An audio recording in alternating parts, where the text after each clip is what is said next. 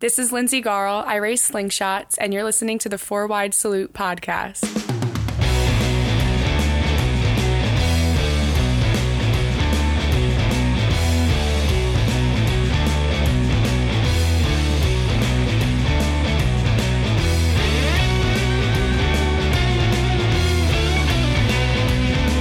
Well, hello, everybody out there in podcast world. I am your host, Casey, back once again for another episode of the Four Wide Salute podcast. First and foremost, I would like to make note that for some reason I missed the results from Williams Grove last week. How I did that, I have no idea. With uh, Justin Whittall picking up his first 410 win. So, uh, my apologies to you sprint car fans out there. I have no idea how I missed the Williams Grove results. Uh, on to some sad news. Again, unfortunately, it seems like this is a trend and needs to stop. Uh, the Black Bandit Steve Smith passed away earlier this week. Condolences going out to uh, his friends, family, and of course the fans. Uh, he was inducted in the Sprint Car Hall of Fame in 2000, nine track championships, and over 150 wins at Lincoln Speedway alone. And he was also a three time winner of the Natty Open. Barshinger's number 24 sprint car has found its next driver. TJ Stutts will be named the driver and in the car for the remainder of the year. This will make the third different driver, not including Lucas Wolfe, so that was still technically a thing as of the first of the year. Hope they uh, get settled in. He did run this car previously, so hopefully that's you know something to work off of. But uh, I hope they get their uh, stuff together and we see that car back out consistently. The Tim Hogue owned number 39 wingless 410 sprint car found its driver for Eastern Storm, which is coming up in just two days, and that is the throttle. Shane Cottle will be uh, coming eastbound. Can't wait to see uh, Cottle in action. So, on to our results. A lot of stuff happening all over the place. So, let's start with last Sunday. There were some events that ran after my episode dropped. All Stars were at Angell Park Speedway in Wisconsin for the end of their four day stint in that region. And Bill Balog, North Pole Nightmare, getting two wins in a row. He picked up the win that Saturday and then again Sunday. USAC Midgets, Indiana Midget Week. They were at Tri State, otherwise known as Haubstadt, or as Wikipedia states, the owner of the facility is Kyle Cummins, in which Kyle Cummins swept the night picked up the win in the midget and also picked up the win in the MSCS feature with the uh, wingless 410. Yeah, it is going to be renamed to Cummins Speedway. I have a feeling anytime now. Western PA Speed Week finale at Tri City Raceway Park was won by Bradley Howard. This may have been his first 410 win as well. Uh, Ryan Smith, they get third, which sealed up his Speed Week championship. So, uh, hats off to a PA Posse boy picking up the Western PA Speed Week Championship. Brush Creek Motorsports Complex ran the Jackie Boggs Memorial. Uh, neat facility for what I was able to watch on Flow. Tyler Erb had on the Cole Trickle paint scheme, and and Billy Moyer Jr. were duking out a little bit early on in that one, but Turbo just, he was in another league, and uh, he ran away with that victory. Tuesday night, Short Track Super Series Big Diamond Speedway Anthracite Assault unfortunately was rained out by Mother Nature. It is what it is, folks. Mother Nature does not like us up in the coal region. Let's hope uh, maybe we should buy her flowers or, I don't know, an edible arrangement or something because she needs it. Wednesday, Action Track USA over here in Kutztown did get rained out as well. But USAC Midgets, again, Indiana Midget Week was at Circle City Raceway for the first time in Indianapolis. And first time winner, Corey Day, picking up the win in the 47 BC car. Eldora Speedway had night number one of the 27th annual dream. It was their prelim night. Ran double features, uh, split the field in half. Feature number one went to Big Sexy Brandon Overton, or as we are now calling him, Slim Sexy.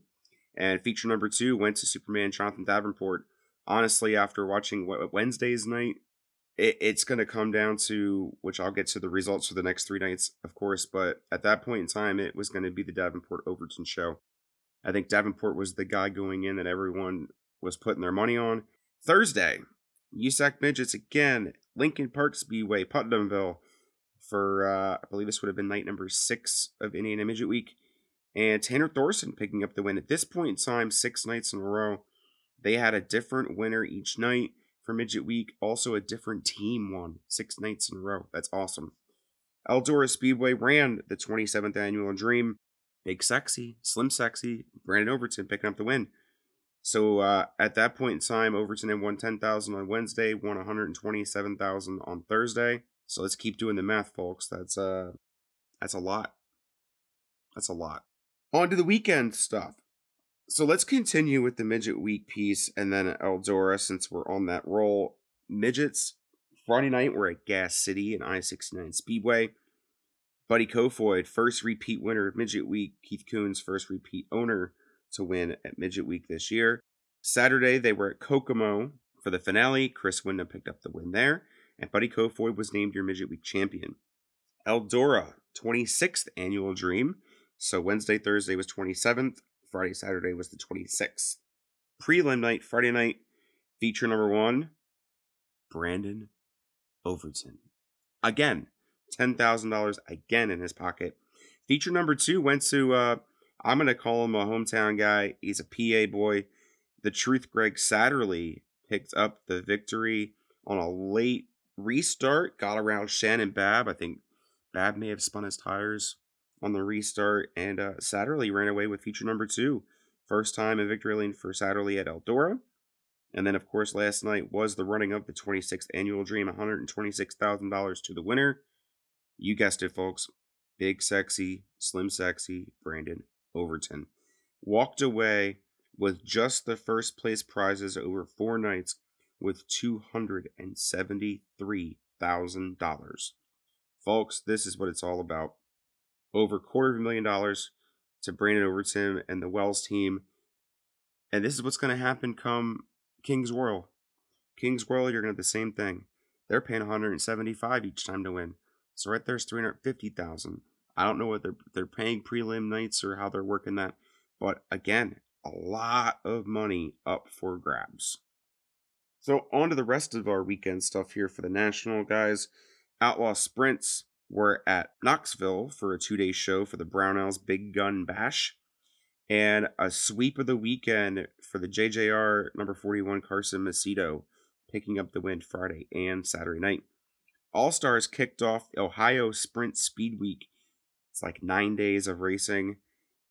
Friday night they were at Attica, which saw Ian Madsen take home the check. And Saturday night they were at Fremont. Danny Dietrich led the thing from the pole up and until the last lap, did get passed by Cole Duncan for the win. Ultimate Super Late Model Series last night was supposed to be at Friendship Motor Speedway in North Carolina. They canceled that portion of the show due to impending weather. On to the local stuff. So, Friday, Pennsylvania kind of got kicked in the teeth here. Big Diamond, we rained out. You know, it it may have showed on the radar that there was no rain. Sadly mistaken, it did not stop misting, drizzling, annoying rain until about 10 o'clock Friday night. So we rained out up at Big Diamond. Williams Grove rained out. Bedford rained out. But Penn Can did manage to run. So I guess being up in that southern tier area paid off. Modified winner at Penn Can was Brian Malcolm, and the Patriot Sprint Tour was in town from New York, and that went to the Cobra, Chuck Hebing with the victory there. Your New York tracks, all modified results here, guys.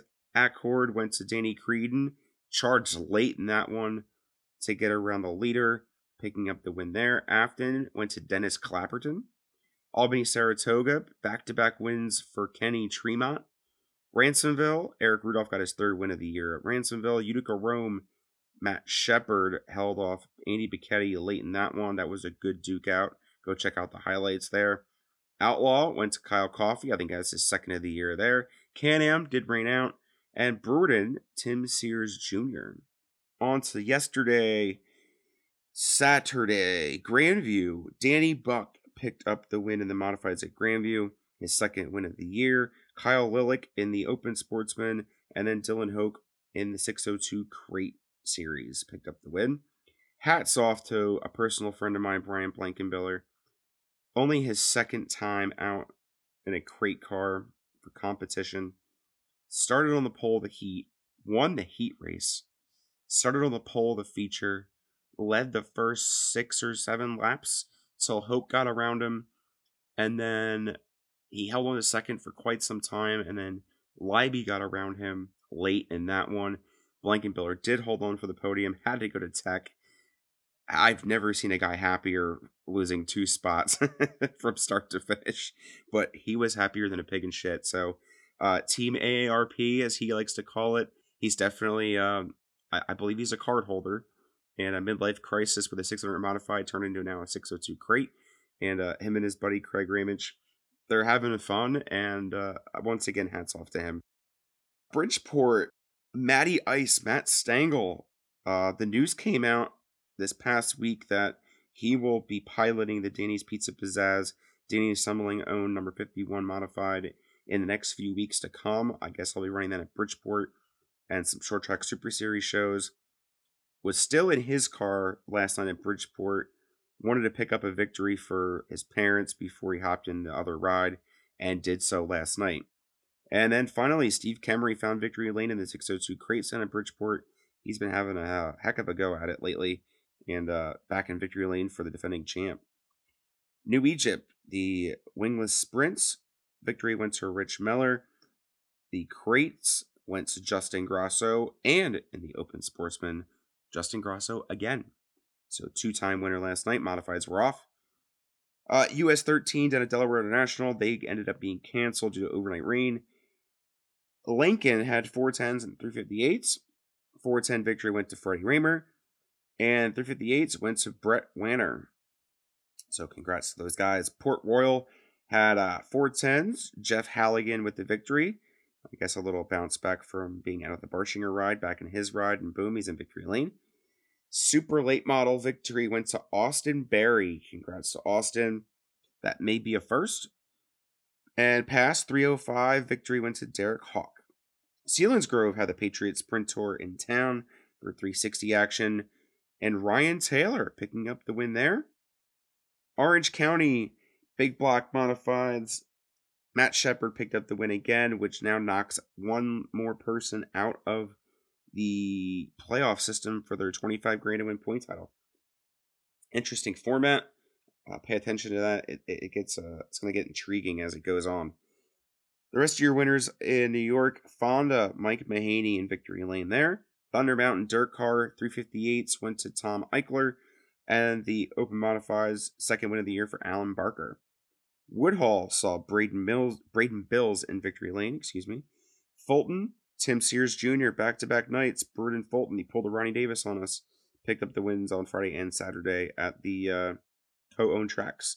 Lebanon Valley, big block win went to Ryan Darcy, first win there, and small block victory went to Olden Dwyer. Land of Legends saw the living legend himself, Alan Johnson, back in Victory Lane. God, this guy's just going to keep winning. He's going to hit 50 years with consistently winning. It's great. Five Mile Point, Justin Holland. I believe this is his first victory since he won the Short Track Super Nationals back in 2012. This was his first win in nine years, so the math is good. Uh, and an interesting thing I saw in their results, they had third and fourth as a tie. Brian Malcolm and Danny Creedon as a tie. Folks, in this game with transponders now picking up live timing, you're not using your eye. For guys to be exactly identical at the stripe is rare. And I thought that was fascinating. I really did. For someone who looks at a transponder every week and pays attention to the scoring, you just don't see it. You just don't see it. So on to tonight's events. Action Track USA is hosting. They they have now framed this the impossible 410 sprint cars at Kutztown Action Track USA. I gotta see it. I gotta see it. I don't know what to expect. I want to see it. Hopefully, Mother Nature stays away. Last I checked, forecast right around nine o'clock was lingering. So uh, they are prepping. They did push forward with social media today that they are running. So let's hope they get the show in. 600 micros are also on the card. Bloomsburg Fairgrounds has their first race tonight. I believe it's free to the public. Don't quote me on that. ARDC midgets are in there as well as the winged 600s.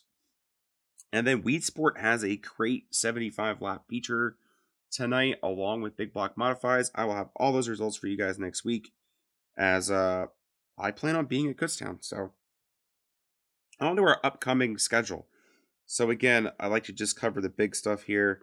Um, go to your local track, social media websites for all their schedules. But World of Outlaw Sprints Thursday are at 34 Raceway in Iowa. Friday at Dubuque Fairgrounds in Iowa. And Saturday, the Jim Boyd Memorial at Beaver Dam Raceway. I personally just don't like when they go back to Beaver Dam. We all know what happened there the other year uh, with Jason Johnson. It's just I don't know. It it it lingers in my head. Uh, it's still an eerie sight because I believe they never replaced that billboard, so it is covered. You know exactly where everything took place. All stars are gonna run Monday, Tuesday, Wednesday, Thursday, Friday, Saturday. Six straight days of Ohio Sprint Speed Week. Monday, Wayne County. Tuesday at Sharon. Wednesday at Waynesfield Raceway Park.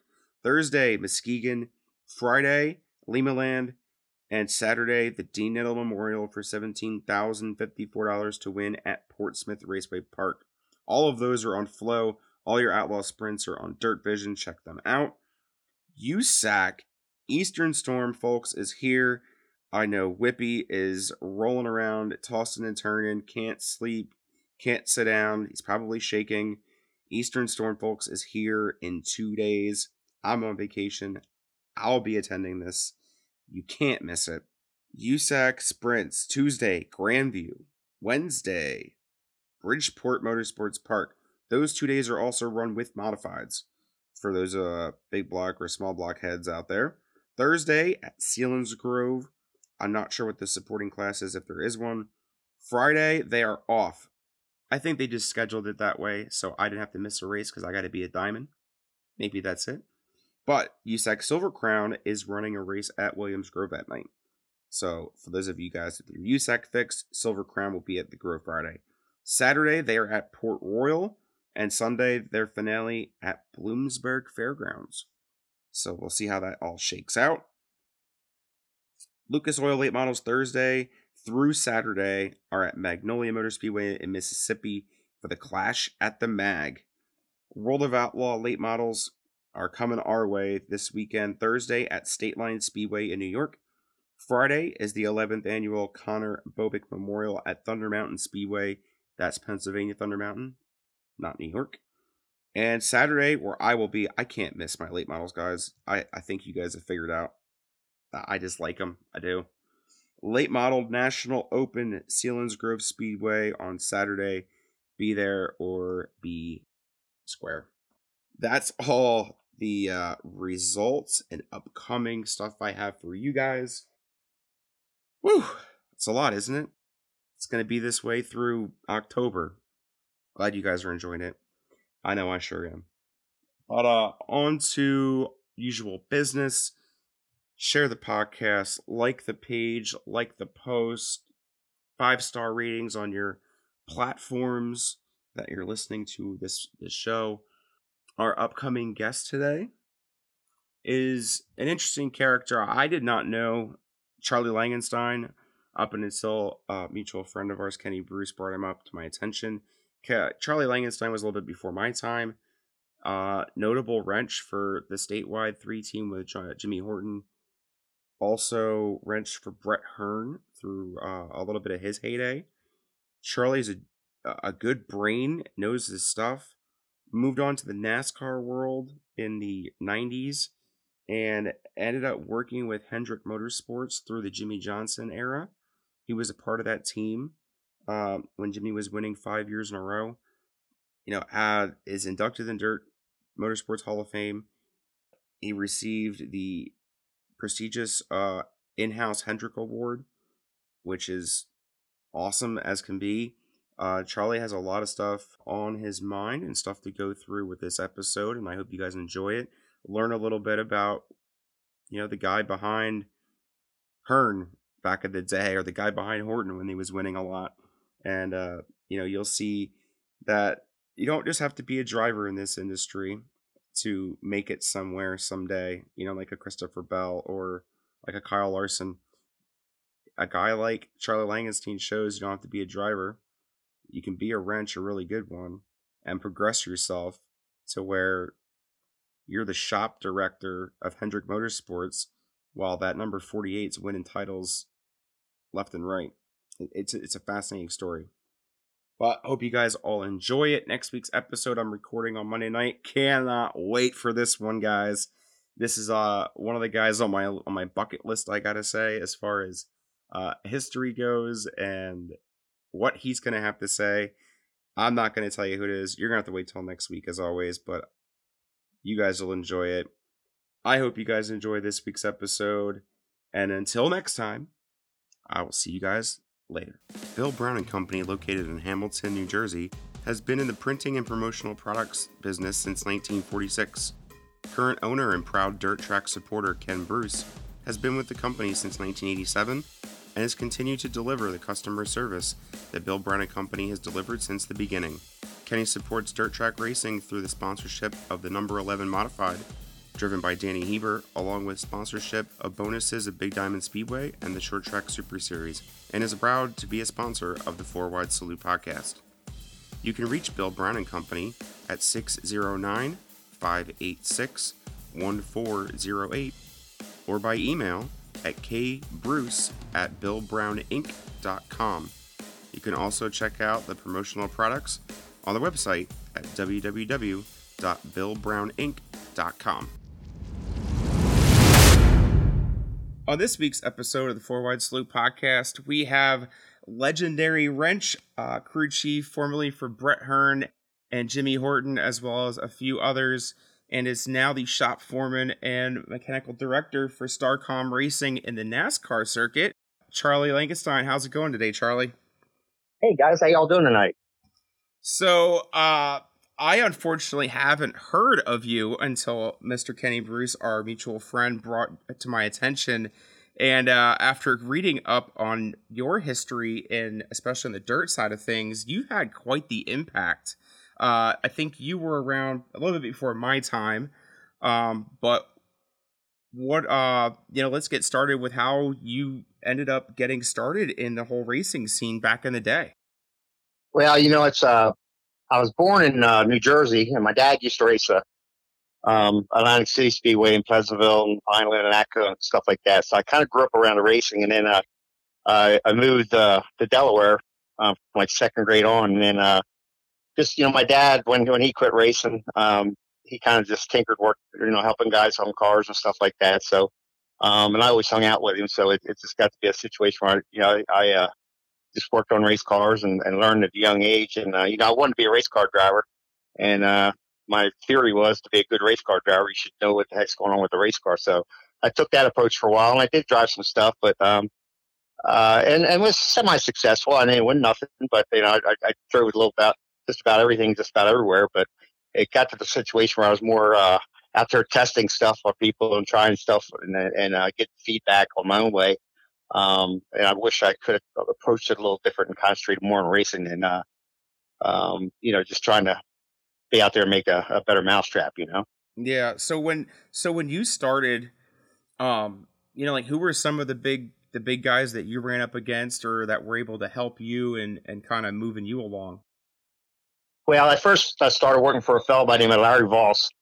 Um, he's out of, uh, near Atlantic City, New Jersey. Um, he's uh, you know, he's won races on, on dirt and asphalt. Uh, you know, it's going back in uh, you know, in the '60s and '70s, and uh, I think the latter part of the '70s he finally retired. But uh, he had quite a career. He won a little bit of everything everywhere. But then, I kind of um, uh, I, I, I got hooked up with statewide racing uh, with uh, Jimmy Horton. Um, was probably my first uh, paid gig uh, right, right about, uh, probably around 74 or 75 like that. And, and, uh, stuck with those guys for quite a long time, you know? Was that, and, um, was that before or after Kenny Brightbill? Well, Kenny Brightbill, uh, and, uh, and Jimmy, uh, Kenny, Kenny was sponsored by Statewide mm-hmm. and Kenny took care of his own stuff up there in Sinking Springs. Okay. Um, so they weren't really out of the same shop, but they were, uh, sponsored, uh, at, at, at one time there together um, with Kenny and, and uh, uh, see what happened. Gary Blue was driving the, the statewide car, and then he got the he, he left one. I think over to Ferriolas, the '73 car, and then uh, Jimmy got the, the chance, and he he stayed in a car for quite a while. You know. Yeah. Now, when so, they, uh, I know they were also they they did modified stuff, but then they also tinkered with the sprint car, right? Oh, we did everything, man. you know, we, um, yeah, we, uh, we did. Uh, and Ken was part of that a lot of that time too. Uh, we, uh, you know, we ran modifieds all all over. Like we probably run uh, back in the day. We ran probably you know 100 120 shows a year. You know, that's crazy. And then uh, yeah, and then you know we'd race uh, the sprint cars. You know, um, when Jimmy was switching over, you know, he got a ride or two in a sprint car, um, the URC car. One thing led to another, and then they got their own car, and then um, you know he got really good at sprint cars, and uh, we did some World Outlaw stuff till we ran out of money, and uh, it's a whole different story. You know, you know what we did there, but uh, um, then um, but yeah, we did quite a bit of everything with the sprint cars, and then they asked they had an asphalt car that we tinkered with every now and then. We go to run New Egypt or something like that, Wall Stadium every now and then, end of the year stuff like that, and uh, he picked up a ride every now and then for Trenton and stuff like that. But uh, their main uh, their main uh, deal was the modifieds and, and the sprint car stuff back to statewide.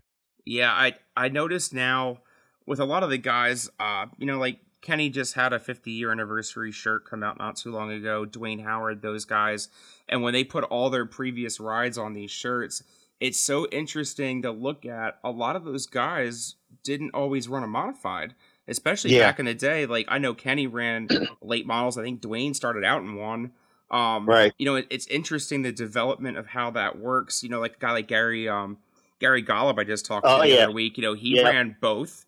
Um, yep. You don't see that nowadays. I mean, okay, so well, Kyle Larson ran a couple of late model shows, and he's tinkering with it, but not guys don't do that anymore.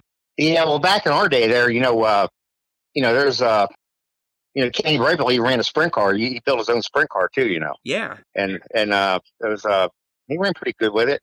But the, you know, uh, just look back at other modified drivers like Glenn Fitzcharles and Dave Kelly. Yep. You know, those guys are modified icons, and uh, they switched over to sprint cars, and uh, you know now they're in the sprint car Hall of Fame. You know, in uh, Knoxville. So, you know, their their careers are great in the modifieds, and uh, then they they you know they carried their career a lot farther, and both of them were badass in the sprint car. You know. Yeah. Um, and Jimmy, Freddie, Jimmy, J- yeah, oh Freddie, yeah, Freddie's another one. He's there, you know, and Freddie Kerr, you know, there's a handful, but you know, you could go down the whole list, but uh, Rahmer Rahmer's a great example. You know, he'd go to Grandview and win, and and one thing led to another, and he picked up a ride here and there, and then, um, you know, uh, took off, and you know, hell, he's he's a, another uh, Hall of Famer and great guy. And Freddie and I are buddies, you know. Um, so, uh, uh, yeah, it's it's amazing if you think back about it, you know. Yeah. So you were working around with uh with Horton and everything. When did it kind of come to you or the team's realization that you knew your stuff and you were a vital and very big role in the operation of this of this statewide team? Well, it was a situation where, you know, I was a young kid. You know, I started young, and then, uh, you know, I just I, I applied myself. I tried to tried to do everything and learn everything, and then, uh, you know, and then, you know, I don't know whether you're you know it or not, but uh, after I left statewide, I was with them for probably um, 12, 13, 14 years, and I, and I actually crew chief Brett Hearn for uh, quite a while. Um, so won, won a bunch of races with Brett, and uh, um, and at one time or another, I I, I won races with Doug Hoffman. Uh, you know, Kenny Brightbill, I won races with him. And one winter, he called me up, and I went to we went late, late model racing. I mean, I, I pretty much uh, I got a story with everybody. Tommy Corella, so I won a bunch of races with him. Ken Bren, uh, just about everybody in the Northeast. You know, even at even at the Grandview, uh, Rick uh, Rick Schaefer, Ray Swinehart, good buddies of mine. They they drove some cars that uh, Walt Breeding and I built the Bandit cars, and um, you know they were uh, a, a pretty stout car back in the day, and won quite a bit of races. And uh, but uh, yeah, I worked. I worked for Kegel, won races with him, and just about everybody. I mean, it's uh, you know, it's kind of a, you know, I was in the sport, and then uh, I, was, I was making a living at it, and I, and um, you know, uh, when during the off season, you know, if if I had an opportunity, I'd you know, go to Florida and do some stuff, build a car or two for Kegel and go race with him. And, and then, uh, you know, just did a little bit of everything, you know. And this is back in the day before the cookie cutter type cars, right? Oh, yeah. Yeah. Yeah. I mean, I mean, don't get me wrong. Back then it was, uh, Tobias had, Tobias built a great race car. Um, you know, uh, John Burnett was building a good car. uh, you know, uh, Kanizel was building a good car, and then you had your New York cars, you know, your Swinnings and, and, and stuff like that. And then, uh, then, you know, Nick Slough built a good car, SNS, and, um, uh, I mean, you go on and on and on and on. Um, Jimmy, uh, the cool thing about Jimmy was Jimmy built his own cars there at Statewide. You know, we had the, we had the wealth cars and then, um, he built, he built his own cars and, um, we built them right there in the shop and that was a damn good design, won a bunch of races like that. But yeah, back then, you know, you, uh, you know, you, you, get an Olson car and, you know, I mean, they're all good cars. You know, back in Delaware, Walt Breeding was building a bunch of good cars. Um, but uh, a lot of them were regional, you know what I mean? Like, uh, you know, they had your New York cars and, and one or two might float down. And Mike Carback one time uh, had a swinning car and ran in, in, uh, in Jersey for a little bit and uh, you know, Eversaw built a good car. I mean, back there there's a lot of guys uh, that, that that built good race cars, and there was no such thing as cookie cutters.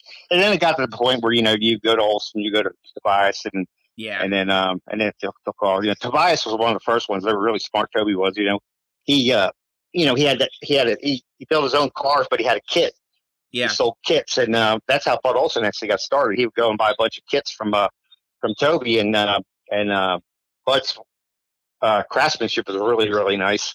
Not that Toby's wasn't, but Bud, you know, Bud Bud had uh, had some ideas that he in, you know put into the deal and and uh, made his car super nice and changed them up a little bit. And that's when the Olson car um, took off. But uh, back then, one year we were uh, I built a car. Me and Walt Breeding built a car for Rick Schaefer and Ray Swinehart, and there was two Bandit cars running Grandview. And uh, uh back then, uh, Tobias cars was a real good car to have, you know. Mm-hmm. And um, and there was a, there's a lot of nights our cars were run first and second, the bandit car. You know, we run first and second, and uh, you know, those guys. Uh, you know, our car was a little different, the bandit car. Um, but it's a good car back in the day. But you know, it's like uh, yeah, nowadays it's uh, you know, I could go on and on. Like this coilover thing that's came on, it's real strong. Oh yeah. You know, I don't. I I, I could. I got. I could pretty much without tooting my own horn. Um, uh, I had a design Walt Breeding and I had designed is actually my design that got out, and um, that's pretty much what everybody's running today is is uh, is a design I had, and I had a I had a uh, a partner, a silent partner, and I was going to start building the cars down here in a, in the south, and and uh, we had a big business plan. And everything's going together. I was going to build build some cars. Leibach was going to drive them for us, and a bunch of things like that. And uh, the design got out and, and the, the money man got mad and, and uh, it kind of put the kibosh the whole thing. It kind of made me mad because uh, the coilover thing is really taken off and that was our design, you know, and uh, um, without without getting the whole story out, but uh, um, well, you know, and even so, let's just let's backtrack a little bit. So I, I, remember you brought up the name Hearn. So of course, everyone in this world knows who Brett Hearn is and what he's been able to accomplish even today in his role at Orange County. Um, I, the one fascinating story I did hear about you was that the name Teo actually came from someone in the F1 industry, right? Actually, uh, I was the one who gave Bobby the name Teo, and how it worked out was uh, I was working on Indy cars. I, I did some uh, Indy car racing too. Um, and if I told you everything I did, I, you know, you think it's 100 years old, but there's a lot of people. There's a lot of people in the Northeast that know me, you know, and right. and uh, they take a vouch for it. Like you talked about Gary Dove and all. I mean, all these guys, Bobby Braxton, all these guys are my friends, you know. Mm-hmm. They know what I did, you know, and uh, I don't get up north as much as I'd like to, um, but you know, my heart's there every week. You know, I always, you know, I, I always pay attention to what's going on with the modifieds and stuff like that, even with the sprint cars. But um, yeah, what happened was I was working for Bobby, uh, for I was working for Brett Hearn, and uh, Bobby, Bobby was um you know, he's just starting his own business. Back then, he used to, he used to, he, Bobby Hearn started off building bodies, repairing, you know, like building his own body. Mm-hmm. Like he get a, you know, he, he did some customers bring cars and he put a body on it. And then one thing led to another where, you know, he wanted to put a slicker nose on it. So at night I would cut the nose off and move the shock towers to get the nose lower and stuff like that. And one thing led to another. And he, you know, he kind of took that business and made an empire out of it. But, uh, I, I called him, um, I used to call him T.O. Bobby because back when I toured with Indy cars, there was a fellow by the name of Teo Fabi that ran Indy cars um, and was really fast, won some races. He drove a Skoal number 33 car. And uh, it was just kind of a joke. He, I, call him Teo Bobby. And then, um, you know, I guess he liked the name and, and, and, and, and uh, build a, build a good, uh, a good empire around it. You know. Oh, he definitely I, has. It's it's funny when you hear, you know, okay, so Bicknell. Well, we know where Bicknell came from, right? It, it's funny yeah. when you hear think, well, Teo. Well, yeah. Well, his name's Hearn. Well, how's this happen? And then to find out the backstory of it, it's pretty interesting how that works. How it's it goes from a nickname from someone who ran Indy cars. Like it, it's such a cool story to hear that. And yeah, now he's is. now he's built this empire on it. Yeah, and then the funny part about it was, was I was I already moved down south, and uh, and Bobby got really really serious about it. You know, he put an ad, and I think they're Auto Race News and called Teo Fabrications. And I said, said, damn, look at that, man. You know, you know, it was it was just kind of funny and hell, but the name really kind of took off because he Bobby and I were buddies. You know, he he come in the shop and I bust his balls. We, we tease each other and and um, you know, I can tell you some stories. Me and Bobby had a lot, a lot of good times down in Florida. He was going, uh, he was working down in Florida, and me and Brett went down there one year for a couple weeks to hang out during the off season. And uh, um, Bobby's a, Bobby's a lot of fun, and uh, you know, we, we just tease each other, and I he, he comes through and say, Teo, what the hell are you doing? You know, just stuff like that. And uh, and uh, I, I started off because I call him Teo Bobby. You know, so, but uh, you know, Lord knows how, you never know, right? Yeah, exactly. So, um, so after you got, I mean, you won a lot of races with Brett Hearn. I, I would think that was probably your most successful run. Well, I don't know. I won a bunch with Horton. Um, you know, I won a lot with Hearn. You know, uh, yeah, those two are probably my, my mainstays. You know, but um, you know, I won I won races with, with Doug Hoffman. I won uh, at, at Flemington. I, I, I took care of an asphalt weight model. Mm-hmm. Uh, it's a whole different story. And Doug won some races with that car. Um, and, uh, you know, Swinehart and Schaefer, you know, it's kind of involved yeah. with their situation. They're, they're two good racers. Uh, you know, Ray's, Ray's a guy like, oh my God, he's still racing. You know, he's been racing forever, you know, and he's still going at it. And I, see his grandkids are starting to go. And, but, uh, Ray's a great guy. Um, but, you know, uh, you know, I won races with Brightbill, Corellis, Hearn, uh, Horton, Pauch, or not Pauch. I never do anything, did anything with Pauchy, but um, you know, uh, you know, I, I, I you know, it lists 100 miles long if I think about it. You know. So, so what brought you to transition from leaving the dirt world and all the success you had to venturing down to the NASCAR side of things? Well, see, actually, what what my my first uh, um, I actually did some IndyCar racing for a year or two okay. um, before I um, on and off, and uh, the IndyCar thing would have been really well worked out really pretty good. Uh, back in 1980, uh, actually 1979, I, I, snuck in the pits of Trenton. They had a uh, they had a modified asphalt modified race there and had Indy cars, and I snuck in the pits there.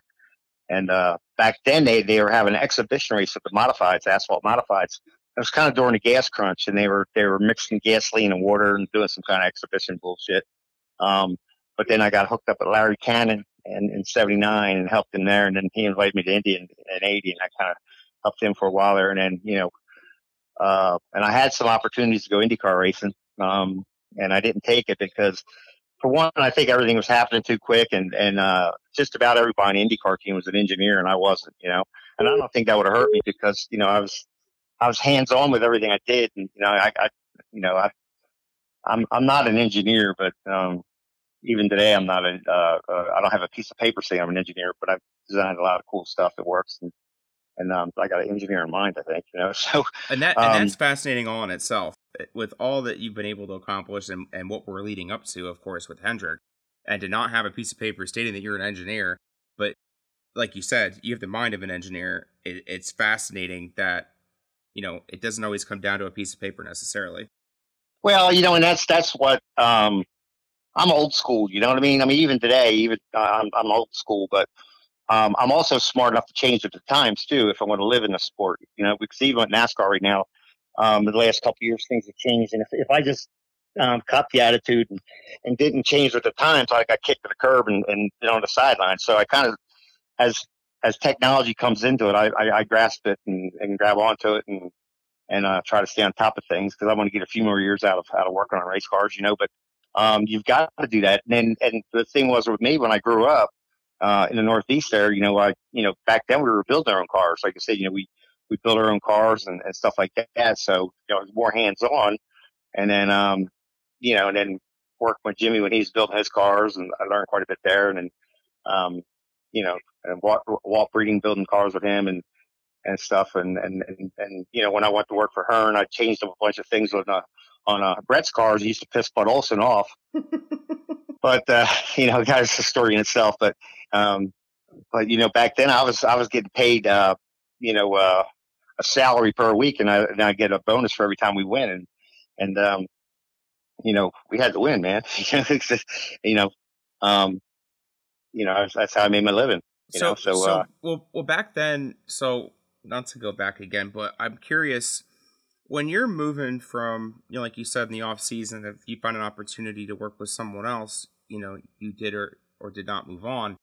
When you move from one team to the next, so say like after you left statewide and now you're working with Hearn, are are those guys asking you like, hey, what's the secret going on over there? What do they got that we don't? What what are they doing? How do we, you know what I mean? Like like trying to steal their secrets kind of thing. Like, is that the kind of thing that it just comes with the territory? Well, back then, you know, it was a situation where the cars were different. You know, I mean, when I was working for Hearn okay. or Horton, uh, Horton had his own car. Okay. And he built his own his own car and his own design. So what worked on his stuff uh, really didn't work for Brett. But um, we were smart enough to uh, um, have a common idea what a spring and a torsion bar would, you know, what what combination would work. And and both those guys, let's just face it, they're both really good race car drivers. They Oh, have yeah. a good feel for they got they got a feel for the for the car. I mean, they know what they like. You know what I mean? Um, but that was the cool part. I was always able to go in and, and be able to change something up on uh, those guys' cars uh, and uh, either make them better or, or, or build something that no one else had and and try to get an advantage. You know, and and that's one of the things that uh, Bud Olson, uh, God bless his soul, he uh, he used to get pissed off me all the time because um, I'd take an Olson car once I got up there to Brett's. We we changed a bunch of stuff up on it, and uh, I'll never forget one time we were racing Syracuse during the day, and and we left Syracuse that day. We won the race in Syracuse in the afternoon, then we wanted to roll wheels that night. And Doug Olson jumped underneath the car with me to help me change the torsion bar, and he got under a soft torsion rack was totally different. He got Charlie, what the hell did you do here? You know, and uh, and then one time I made a bunch of changes. We went the first time the modifieds ever went to Hagerstown. Um, first time I ever went to Hagerstown, I said, Brett, we need to go to this Hagerstown. I said, you know, I, I ran over with, with Kegel with a late model years ago. I said, it's a modified race. I said, we down there and win this thing. And um, first time we went there, how it worked out, a bunch of modifieds showed up, and, and uh, it was a two day deal, and and uh, they had time trials, and the first two uh, locked in and didn't have to run heat race as well. Brett's, uh, we sat on a pole, and I think at the time we were only modified in the 19 second bracket, and uh, Hoffman was outside pole, and then then everybody else had a race in, and we won the race. Um, but uh, um, but there was that was a car that we, you know, I, I completely chopped up an Olson car, did some things to an Olson car, and um, and thought we made it better. But you know, one year kind of almost bit me in the ass too because we were running Middletown and Carl Collis, um, he had an Olson car too, and um, and we were running Middletown and he was kicking our ass there in the beginning of the year, and um, and, and he ran a great operation. Carl did, you know, but he had this carburetor. It's called a Lar uh, a Laris carburetor, and um, and everybody kind of thought that that was an advantage. It kind of freaked, you know, kind of kind of kind of took me down the path a little bit. So that that that uh, that, uh, that that carburetor's got something going on. But after getting beat a couple times, I I told Brett, I said, listen, when we got warmth, I said, get behind uh, Colin, uh, Collis, and uh, I'll stand in the corner. Well, it didn't take me long to figure out that Collis's car had soft torsion bars in our car. And um, as soon as I saw that, I said, well, that's that's that's what he's doing. He's going salt there in the bars. But he was smart too because his brother Jake ran. And um, when I called uh, Bud Olson to bust Buster Balls, says Collis is kicking you guys' ass. You know, you get the house card off. I said, well, he's doing something different. He ain't doing nothing different. He buys all the same shit you got. Well, what he was doing was he was buying all his stuff for the bias for his car and buying the stuff for his brother Jake from Olson so we wouldn't find out what torsion bars and stuff they were using. You know what I mean? Right. So, right. so you know, because people do talk. Oh and yeah. um, but once we once I figured that out, then, then we were on even keel and uh and we started winning races too. But uh, that bunch, that twelve bunch over there, um, they're they're a bunch of good racers back in the day. They you know they they had a great operation, good cars, and uh, hell for water maybe pull my hair out. But uh, you know um, I like a challenge too. So Oh, yeah. um, but but whatever beat us pretty good. I mean we couldn't beat him. You know I mean damn he was fast. He, he, we got a Nazareth. He, he he beat us and. you know, we'd run Middletown, he beat us, and I mean, we'd run second, third, run second, third. And I said, you know, then he had that carburetor. Um, I it was called a Lars carburetor, and uh, it was a little different, and it was the only one out there like that, and um, and that kind of everybody kind of thought that was part of it, and it did have it did have its advantages, I'm sure, but you know, kind of, uh, you know, if I if I made my mind up, said that's that carburetor, that's why we're losing, you know, I would probably never um, looked underneath the carpet and saw what really was going on, you know. Yeah. So going so going back to uh, the original question, um, you know, what took you to go to North Carolina and go the asphalt route in the NASCAR stuff? Well, you know, I was only going to make so much money. Uh, a, a, modified mechanic back then was, was back in. Uh, if, if, you made five hundred dollars a week, you're making a lot of money. All right, um, you know, for a full time mechanic, that was that was big money for um, back then. And uh, you know, I, I, I you know, I, I, down south they were paying a lot more. And then, you know, my idea is I want to move south to be a crew chief too, you know. And um, so, uh, you know, Brett and I even, um, you know, when Brett ran, ran some Busch Grand National stuff, he and I did, did together, and we, we were pretty successful too. And when Brett was running Busch Grand National stuff too, but um, uh, the reason I moved south was for uh, you know, so you know, there's you can make a living down here, and and, and there was money to be made down here, and uh, and uh, you know, sky was the limit back then. You know. So, were you recruited by certain people when that time came, or no? Actually, actually, how it all worked out was, uh, um, what I would do is kind of a funny deal. Uh, uh, on my off weekends, you know, when we weren't racing, like I go to Dover, and uh, you know, I used to go to Dover, and I hooked up with Alan Kulwicki, and I, I helped help Kulwicki, and um, you know, you know, we and uh, and then I'd help Kulwicki at like uh, at Dover and Martinsville and stuff like that. And he wanted me to go to work for him, but hell, I was making more money work for a modified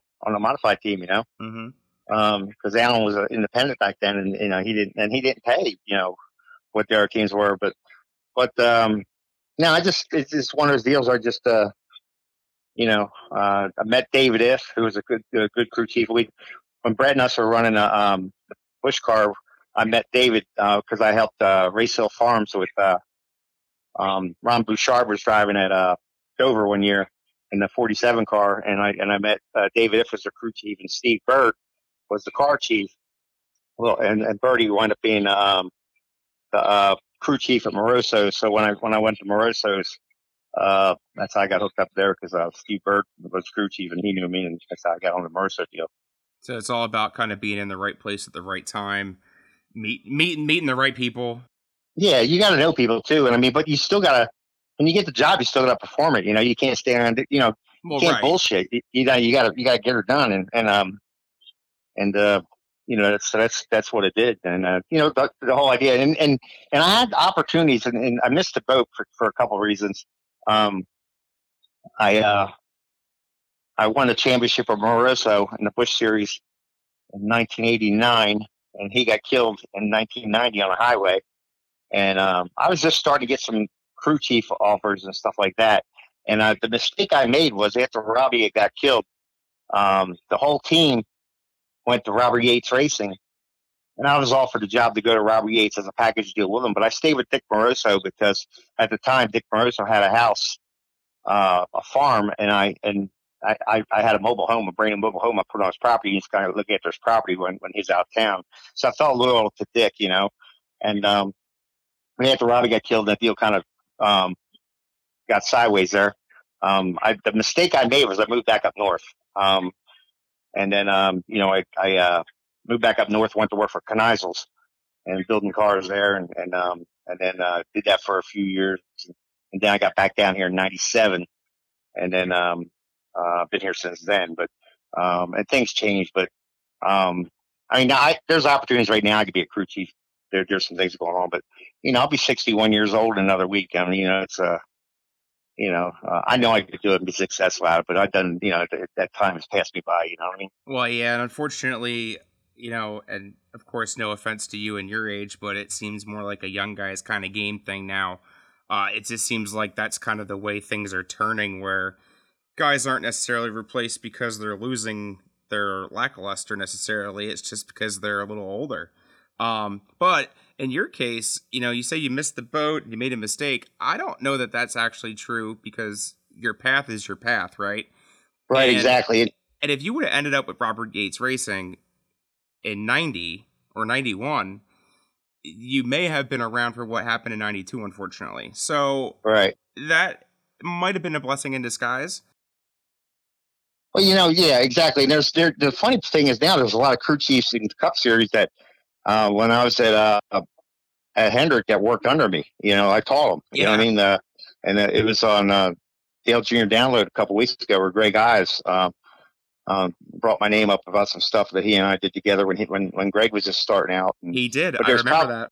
yeah, but there's probably five or six crew chiefs in the Cup Series that I actually that worked under me, and um, you know, I, could- I took them under my wing and, and did some things, and and um, so I, I knew, I you know, I mean, don't get me wrong, I mean, where I'm at, I'm on a small team right now, um, you know, it, it, and we got you know George Church is our crew chief, he's an older fellow too, um, but there's there could be there's been opportunities for me to crew chief stuff, and I, I just don't want the responsibility anymore. You know what I mean? I mean, I know I could do it and all, but you got to have so much going for you. You know, you got to, you know, you're racing. You know, our budget in the Cup Series is probably, you know, three million dollars, and we're racing against teams that have thirty million dollar budgets. You know, and we have fifteen people on our in, uh, on our payroll, and Hendrick has six hundred. And Yeah. you know, so it's you know we could talk about that all day long. So, um, and like I said, I'm 61 years old. I'm starting to wind this, this parade down a little bit now, you know. But don't get me wrong, I still have a, a, a burning desire to, to build another modified and maybe come up north and stuff like that. And and I had a, I had a game plan a couple years ago, and then that deal got sideways on me. But um, you know, I, I don't know. You know, it's just uh, it's like you just said a second ago. You know, you know, you you know, you go down a road and you come to an intersection. And what happens if I made made a right? Well, hell, I made a left, and this is what happened. You know, so you don't you never know. You know, Right. Something that the left you made may have never came to be. right? So, Exactly. it- you know, and and let's talk about that left that you did make. You ended up working under arguably the most dominant team in the time frame that they did. Um, I don't think anyone's going to touch the record of seven titles under the new format that they're under. I don't think that anyone's going to win five in a row. That's for damn sure. And you were at Hendrick during that whole time where Jimmie Johnson went from the guy that it, I believe it was Watkins Glen or Sonoma, where he took Yeah, Watkins Glen. Yep. and hit the wall, and no one Yeah. knew who he was, to Yep. the five in a row champion, and basically just made the name for himself overnight. Um, you know how how did you end up at Hendrick's, and how did you end up in the role you were in? Well, it, the Hendrick's a funny story. Um, uh, there's a fella. Um, everybody knows who Glenn Donnelly is. Okay, he, Mhm. you know, he's, you know, well, his son, uh, he's got somebody named Bob Lutz. Well, Bob Lutz owns uh, uh, Richard Petty Racing School, and you know, he he, he moved down south here, and he he's a, uh, you know, um, an entrepreneur. You know, he's everything he touches. He's he's a smart businessman. Um, long story made short, he had a he had a uh, um, when I got back down south in '97, Bob offered me a job to come down south in '97 to get back, and I went to work at his driving school, and I built cars for the driving school. And the long story made short, you know, I could tell you the whole story, but through that whole process, I actually wound up building a chassis for uh, Richard Petty in 1997, and I built a car for the for the race team, and um, they won Rockingham with a, a, car that I that I designed, you know, so things go on and on and on, but how I got hooked up at Hendrick was I, you know, I was doing that deal with Bob Lutz, and that with he uh, he sold it, sold out, and then then he started IndyCar driving school. So then I he contacted me and called me up, and and I I started I designed and built the Indy cars for a school, you know. So I was I was kind of doing that kind of stuff at the time, but it was in Las Vegas and Indiana. I was traveling around a lot, and and um so anyhow, I come home for uh, Christmas one time, and I was uh I was contemplating because I was never home and I was out west and you know just a lot of things. I was you know just I was doing okay. I mean you know I, was designing and building stuff that there's there's you know that didn't exist and things like that. But anyhow, I was walking around uh, just killing time one day and I walked in the museum at Hendrick's.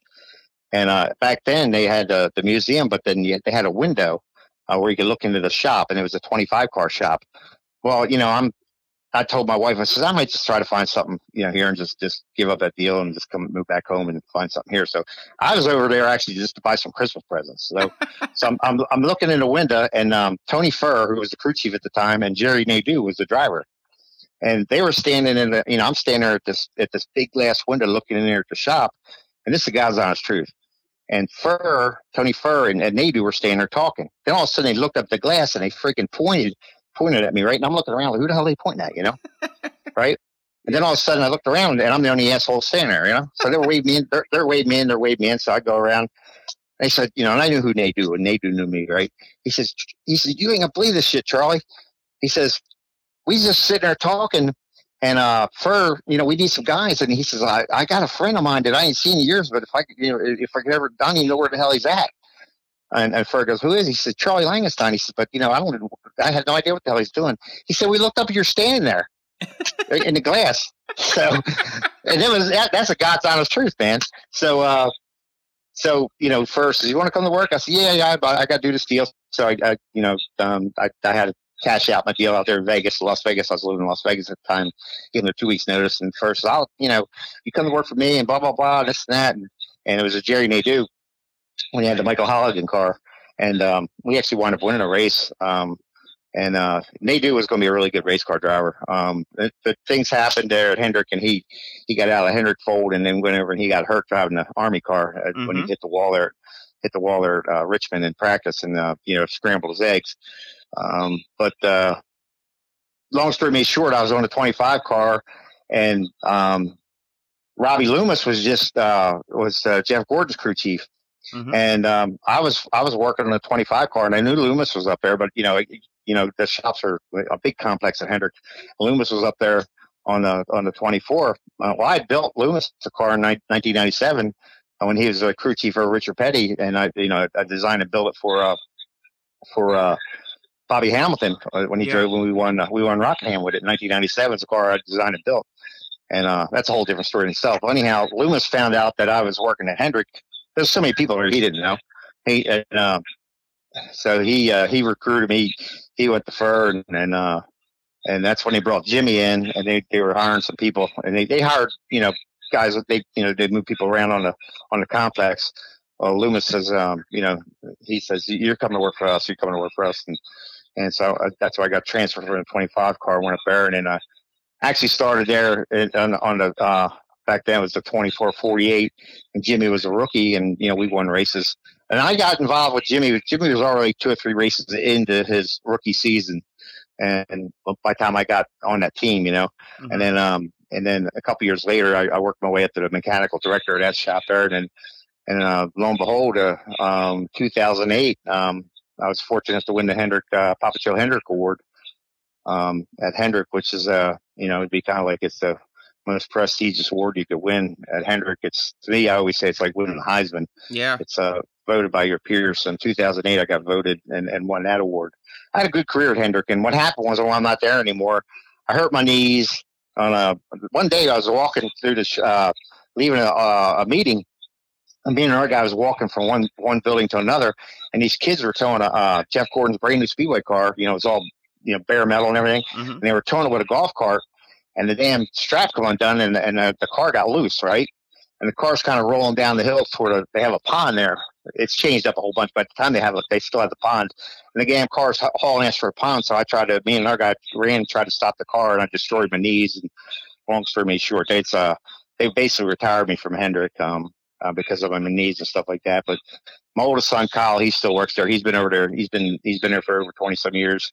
Um, and I, at that time, I had like 14 years in with the deal. So they basically bought my contract out and, and retired me and, and left on good terms and all because this was more of a workman's comp thing, I think, than anything. And, uh, um, and since then, I've had offers to go back.